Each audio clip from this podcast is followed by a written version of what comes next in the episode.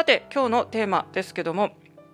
40代や50代ちょうど人生のですね折り返し地点を迎えている、まあ、私自身もそうですけど改めてですね残りの人生の、まあ、キャリアをどう描いていくかっていうのをちょっと一緒に考えていきたいと思っております。というのは私ちょうど今日ですねそのことについて考えててあの普通のノート B5 より大きい A4 のノートを、えっと、ちょっと出してきました。あの何かを考えるときできればですね大きいあのノートの方がいいっていうのは意外と勉強法とか、まあ、ビジネスのそういうフレームワークとかでも言われてて私もその A4 の、まあ、今回は白紙じゃなくて方眼のノートの方なんですけどもそちらをちょっと取り出してきて今の年齢からあとずっと書けるだけですねあの西暦と年齢を書き込んでみたらちょうど2050年まで書き込めました。ということで、まあ、2050年というとですねなんかいろんなあの地球はこうなるとか問題視されているなんか年代でもありますけども、まあ、私もですねまあ、今後50代になっていくということで、えー、と自分のこのライフプランニングどうやっていくかっていうのをちょっとノートに書いてみようと思ったんですがなんかですね なかなか私のプランも真っ白でしてあれこれ結構あの考えるの難しいなと思ったんですよね。ただ私はですね実は手帳オタクなんですが、まあ、手帳たくさんあの買ってきて持ってたりするんですが実はですね私はまあ仕事とかが本当にいつもコロコロと変わってたんで正直ですね5年どころか3年どころか1年後の自分も予測できないっていう本当にですね山登りプランと川下りプランキャリアは2つあるよっていう方の本当に川下ってばっかりの方だったんで行き当たりばっかりたりできたんですよだから手帳を持っててもですねあの正直予測が立てられなくって使いこなせてないっていうのが現状なんですよね。まあそんな感じで行き当たりばったりで今こうやって今現在私が札幌の生まれ故郷にいるわけですけども、まあ、ずっとここにいるかもまだ決めてもいないっていうですね 宙ぶらりな感じですじゃあ今後自分のそのなんかなりたい姿とかを目指すって言っても、まあ、当然ですねあのマズローの5段階欲求っていうのでいうと私はずっとこの2のですね安全っていうところからまだ抜け出せないみんながそこから上の3とか4とか、まあ、まだ実行実現の5まで行く人はほとんどいないって言われてますけど大抵3や4の人は多いんですが私は3や4のなんかもがいてるつもりですが実は2まあ例えば住居ですね家賃を払えるかとかですねそんな不安を本当に日々感じてまあ、経済的に安定してないんですよ、そこを抜け出さないと3、4にいけないんで、まずはこの2を安定させるためには、じゃあ、まあ、東京よりは札幌の方が家賃とか生活費安く済むかなって、まあ、とりあえず買ってきましたけども、まあ、もっと大きく見たらですね、なんかこの将来不安視されている日本にいるより、まあ、短期間でもいいからまた海外で働いてみてシェアを広げたり、まあ、もしかしたらお金も増えるかもしれないよみたいな視点もあるじゃないですか。そういうことを考えたらですね何を第一優先して今後この半年間とか1年間とか取り組もうかなと思ったんですけどまだちょっとですね本当にあれこれどうやって自分の人生進めていこうって結構頭真っ白になってですねなんか生きる目的とかって一体何なんだろうってちょっとドツボにはまっちゃったんで今日この話をしたくなりました。でちょうどですね私がそうやってノートになんか年表みたいなのを書いたんですがこれは以前紹介した本と同じことをやってるなと思ってですねもう一回紹介します。去年の1月私誕生日にこの本確か読んで皆さんにも紹介してるんですけど一度しかない人生をどう生きるかが分かる100年カレンダーというのでですね、えー、とこちら、まあ、要は自分の人生大体今人生、まあ、90歳ぐらいまで女性だと伸びあの日本だとあの生きてる人が多いみたいな感じで、まあ、とりあえず100年ってなってますけどもえっとですね、もう一回この本の概要を説明しますと、まあ、寿命を自分で大体、まあ、両親とかのあの、まあ、その祖父母とかの亡くなった年齢とかをちょっと一応自分も同じぐらいに、まあ、仮にですよあの遺伝的にこうその辺りを寿命とみなしてですねで健康寿命っていうのをそこから差し引きます、まあ、うちの例えば母をモデルケースにすると80で亡くなってるんですけどもじゃあですね健康寿命は70と設定します。っていうのはやっぱり残りのあの晩年10年ぐらいはですねどうしてもあの病院にお世話になったり介護施設にお世話になったりというですね多分健康ですぐ1人でスタスタと元気で歩けてもう完全自立してるっていうのはちょっと厳しいような気もするんで、まあ、なんとなく私も70ぐらいを健康あの寿命のまあ限界値みたいな風に設定しました。そしたら私はあとですね地味に20年ぐらいしか活動期間がないことになる。意外と短い。まあこんな7080で設定してても実はですねなんかもう平均寿命が伸びまくって私もなんか意外と健康でですねなんか90100まで生きる可能性の方が高いかもしれませんが、まあ、とりあえずですねあの長く設定して短くてやり残せないあのなんかでききないことが起こるよりはとりあえずまずはですねじゃあ7080って設定しといてまあ実はあらなんかまだ健康で生きてるわ みたいな時にまたプラスアルファでなんかしようみたいに考えたらちょっと短めに設定したら20年でじゃあ何ができるかって感じ。しかもですね若い頃の20年これまで例えば20歳から40歳までの、えっと、体と違ってですね40から、うんと、その60とか70とかを迎えるのは、まあ、体験とかですね知識とか気持ちの安定っていうのは手に入るんで本当気持ち的にはですね若い頃より絶対安定してていいんですが、まあ、体がとにかく衰えていく。例えば私は人より早くですね老眼とかに陥っていますけどもあとはまあ、女性だと大体50で迎える更年期障害。私はそれはもう婦人科の病気でですねあの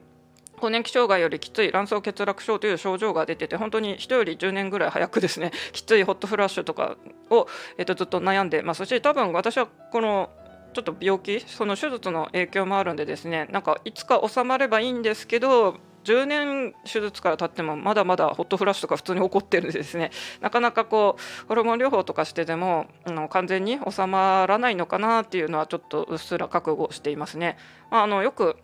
命のまるみたいな薬がこういう症状に効くよっていますが私は本当にもう女性ホルモンほぼゼロの状態とかにもなってるんでですねそういうなんか市販の薬じゃ全くやっぱり効果ないんでですねまあとりあえずホルモン療法を続けてますがこれもそろそろですねあの閉経を皆さんが迎える50ぐらいにはもうやめた方がいいとも前言われてたりしたんです。っていうのはですね 本当あの子宮の方のそういうホルモンを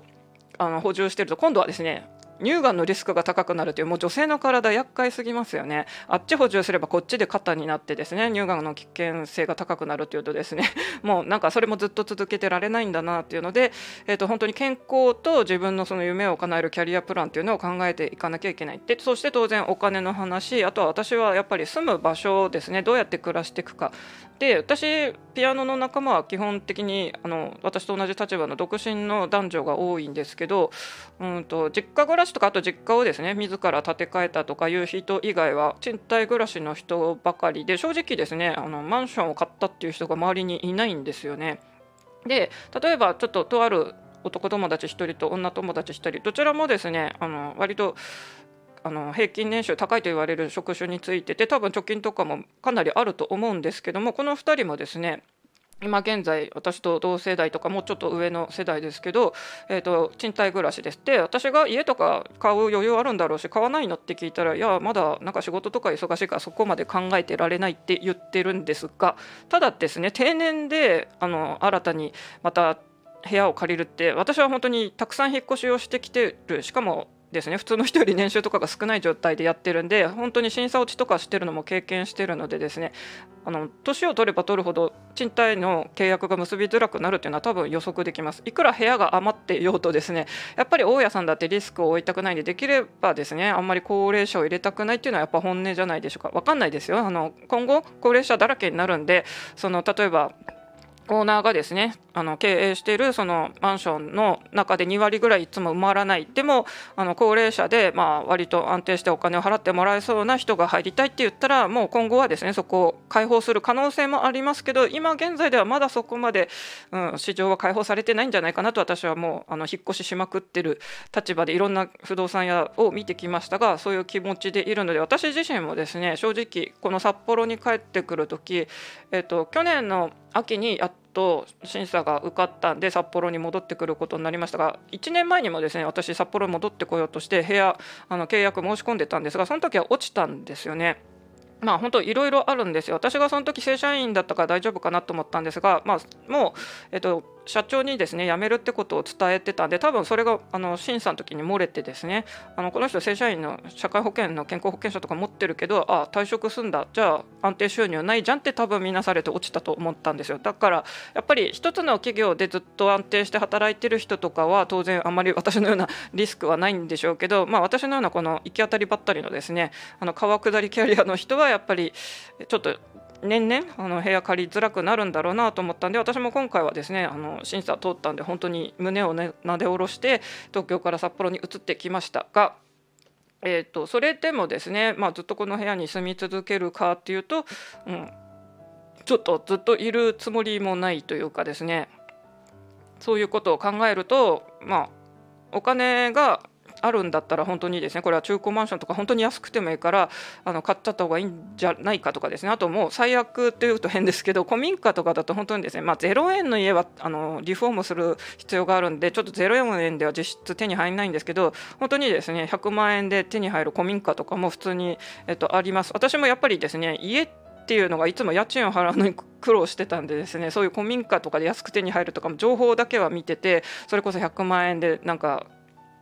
昔のバブル時代の建物が残っててそれをあの買いませんかみたいなホームページとかもいっぱい見てたんですよね。まあ本当にあの家が欲しいんだったらそういうとこを買うのもありっちゃありですよね。まあ、多分あのなんだかんだ私も札幌で都会なんでですねそういうところの古民家とか多分田舎でちょっと田舎暮らし厳しいと思うんでですね 年老いてからの田舎暮らしって多分あの普通よりも厳しいのでですねまあ選ばない道ですけどそういう道もあるっちゃあるんですよね。なんで賃貸で行くのか家を買うのかっていう問題もこの年老いてきたらありますしあと体力問題ですね。海外で例えば留学したいとかまた私もアジアとかで働こうかなとか思ってもですね、えーと、30代でそれを私は10年前にやりましたけどじゃあ今これからまた私がどっかに応募して採用されたとしてあのしばらくそこに居続けられるのかとかですね。あとは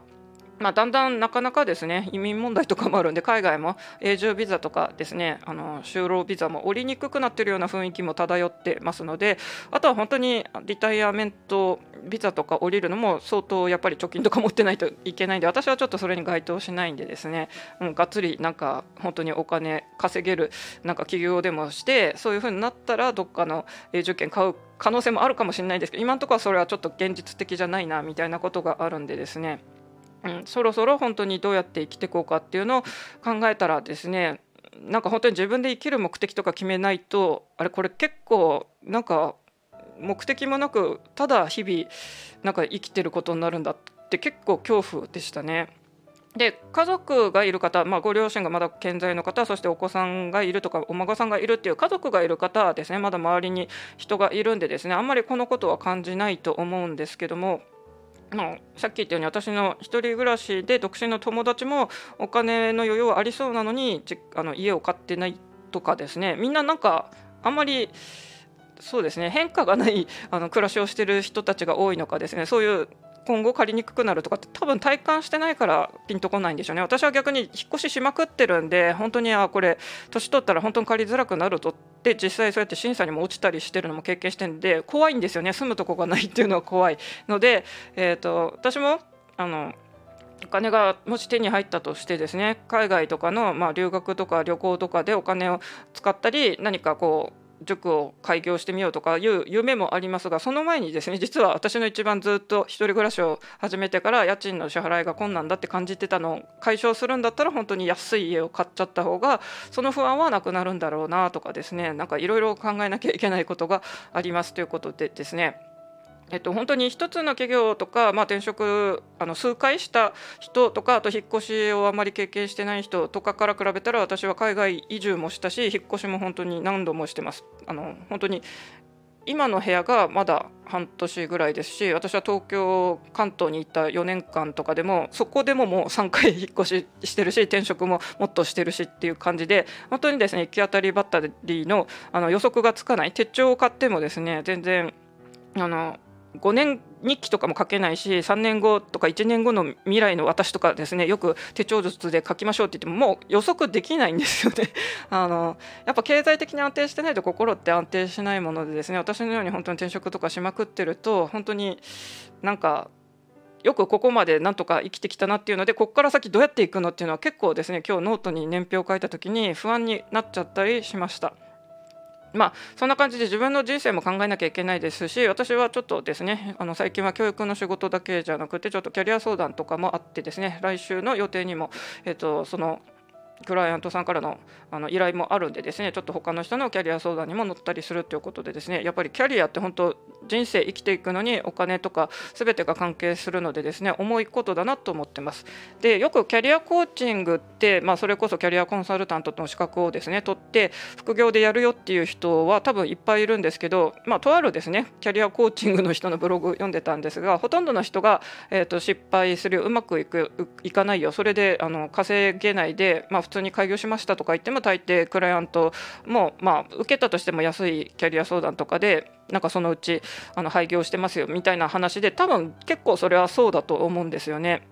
まあ、なんかライフコーチングみたいにあのちょっとやってもですねやっぱり単価も低くて継続的でもなくってですねなんだかんだあんまりあの稼げない思ったよりも稼げないんだっていうのでなんかそのままフェードアウトしていくって話を見てですね、えっと、私はまだ自分でこんなに転職体験転職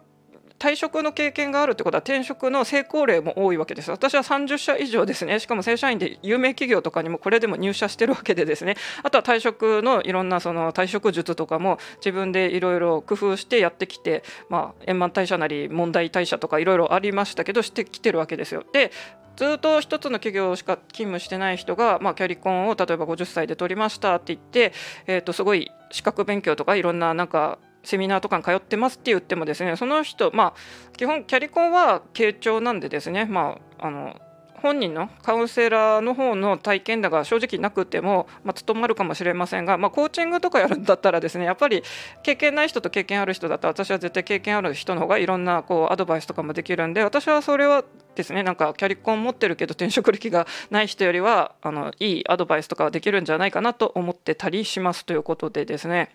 まあやっぱりあの中小企業診断士とかも実際経営したことがないのになぜかですね経営アドバイスをするという謎の資格を取ったら、まあ、やっぱり肩書きとして信頼できるし日本人ってその資格持ってる人の方にどうしても流れがちですが実はですね資格ないですでに経営してる人の方がやっぱり実践知っててですねその中小企業診断士の人も自分で本当になんか事務所借りて大きく経営してるとかじゃない限りはですねちょっと、うん、頭でっかちの知識だけなんだろうなっていうのはありますね。まあ、私もあの雇われ塾長だからですねそういうオーナーが事務所を借りて私がそれの売り上げをどうにかアップさせるためにっていう教室マネジメントとかもやってたんでですねそういうのはやっぱり、えー、と経験してるのと経験してないのじゃ大きく違うのであの私もマーケティングの勉強してるとですね やっぱあのネットで稼いでる人って本当になんかみんな情報商材的なものを売りたがるんだなっていうのでですね、まあ、参考になるメルマガとかもあるんですけど最終的には結局その人の商品買ってねって言ってそれがまた情報商材なんで高いですよ。何十万とかでですね。でも価値はありますよって言ってますがあの、まあ、お金がある人なら買うかもしれませんが私は今のところですねそんな経済的余裕はないですしそもそも情報商材のみでそうやってなんか稼いでる人ってなんかそういう店舗運営とか本当の？あのなんか実践的なこともやってみればいいのにとちょっと上から目線で思っちゃったりするんですよね。私も今ですねあの解約したはずのメルマガがずっとなんかすごい数届くんでとりあえずなんかその人の情報を見ててまあ確かに役に立つこととか書いてるんでまあそれは参考にするんですけどただですね なんかホームページのリンクからたどったらですね昔の古臭いですねあのまるで私がこう Windows95 の時代にですねあのホームページビルダーを買ったようなああいうパッケージも CD のこれでインストールしてくださいみたいなあの箱型のパッケージがホームページに載っててこれであなたの人生変えませんか的な怪しい商材を売ってるわけです。いやこんな古臭い商材を載せてるページをまだリンクで貼るってちょっとこれ時代遅れじゃないのこんなの引っかかる人いるのって思うんですけど多分引っかかる人がいるからずっと載せてるんでしょうねっていうんでですね、えっと、そういう本当かどうかもわからないものに何十万って払うのはどうなのかなって私も思っちゃうんですけど、けどまあ、もし自分もサービス提供者になったら同じような情報商材っぽくなんか出すかもしれないですし難しいですよね。そのさっきのキャリアコーチングの人がほとんどあのみんな副業を挫折しますよって書いててあのなんか企業塾とか行くのはお金の無駄ですよみたいな書いてるんですけど最終的にその人は私のコーチング100万円受けましょうってなってるんでですね。じゃああの本当にこの人100万円のコーチング受ける本当になんか価値があるのかっていうのがすごい無形商材って難しいですよね。まあ、本当にあの100年カレンダーの紹介もしましたけど人生キャリアを考えてたらやっぱり企業勤めをまあ普通の一般企業の人はですね卒業していくわけですし私のようにすでにもう卒業している人で個人で稼いでいかなきゃいけない人はネットビジネスだろうが、まあ、事務所借りてなんかのそういう塾とか店舗運営するだろうがなんか働いていかなきゃいけないわけでですね、えーと、どうやってお金を稼いで生計を立てていくかっていうのを本当キャリアプランそして衰えていく自分の体力と照らし合わせながら40代50代の人はですね残り私さっき設定したのはなんと70歳までですよ。あとほぼ20年くらいしかないというですね、えー、と意外と短い中で、えー、とやりたいことを夢憧れどうやって実現させていくのかじゃあお金がもし必要だったらどうやってそこのお金を稼いでいくのかとか時間が必要ならどうやって時間を捻出していくのかっていうのはやっぱり、えー、と逆算して考えていかないと本当に人生でぼーっとしてるうちに過ぎるなっていうのは、えー、ともう今年2023年がなんともう半年も終わったっていうのでですね本当早いですよね。もう恐ろしい速さで月日は流れていきますので皆さんもぜひですねキャリアの棚卸ししてみませんかということで、まあ、私もですね一応キャリア相談受けっておりますので、まあ、キャリアカウンセリングとあとはアドバイスメインのコーチングどちらも行っておりますので興味ある方はぜひですね TwitterDM とかあとスタンド FM だったらレターなどで、えー、とちょっとお問い合わせくださいということで最後はちょっと宣伝めいてしまいましたけどもまあ、きっとですねこの、まあ、生きにくい世の中でもなんか人生何かの目的で生まれたのかもちょっとスピっぽい考えだとそういう感じになりますので皆さんもですね自分があの何をこの人生で成し遂げるかっていうのは、まあ、自分で決めてってそこの、えー、実現に向かって進んでいきましょう。今動けない方とかもですねあの必ず時は来ると思います。私もやっぱり社会復帰したいってすごい病気の時代からもう就労不可ってなってた時からとにかく戻りたいっていうので強い意志でなんとか今ここまで来て会社勤めが向かないっていうので、まあ、個人事業主になってみたよというところで今現在ですけども、まあ、そんな感じでですねやっぱり自分でキャリアはデザインしていくしかないもう親がどうのとかですね、えー、と会社がどうのとかじゃなくて自分のなりたい姿で、まあ、自分が主役ですということで皆さん本当にですねあの変な意味での自己中心的あの自分が人生の主役なのでですね他の人の言いなりとかになってる人は是非ちょっとあの自分中心にしてみましょう。今日伝えたいことはまさにこの番組のタイトルの通りですね。自分のキャリアは自分でデザインしようということで Let's think myself 自分の頭で考えて自分で行動していきましょうという話でした。ちょっと長くなりましたがお付き合いいただきありがとうございました。それではまた。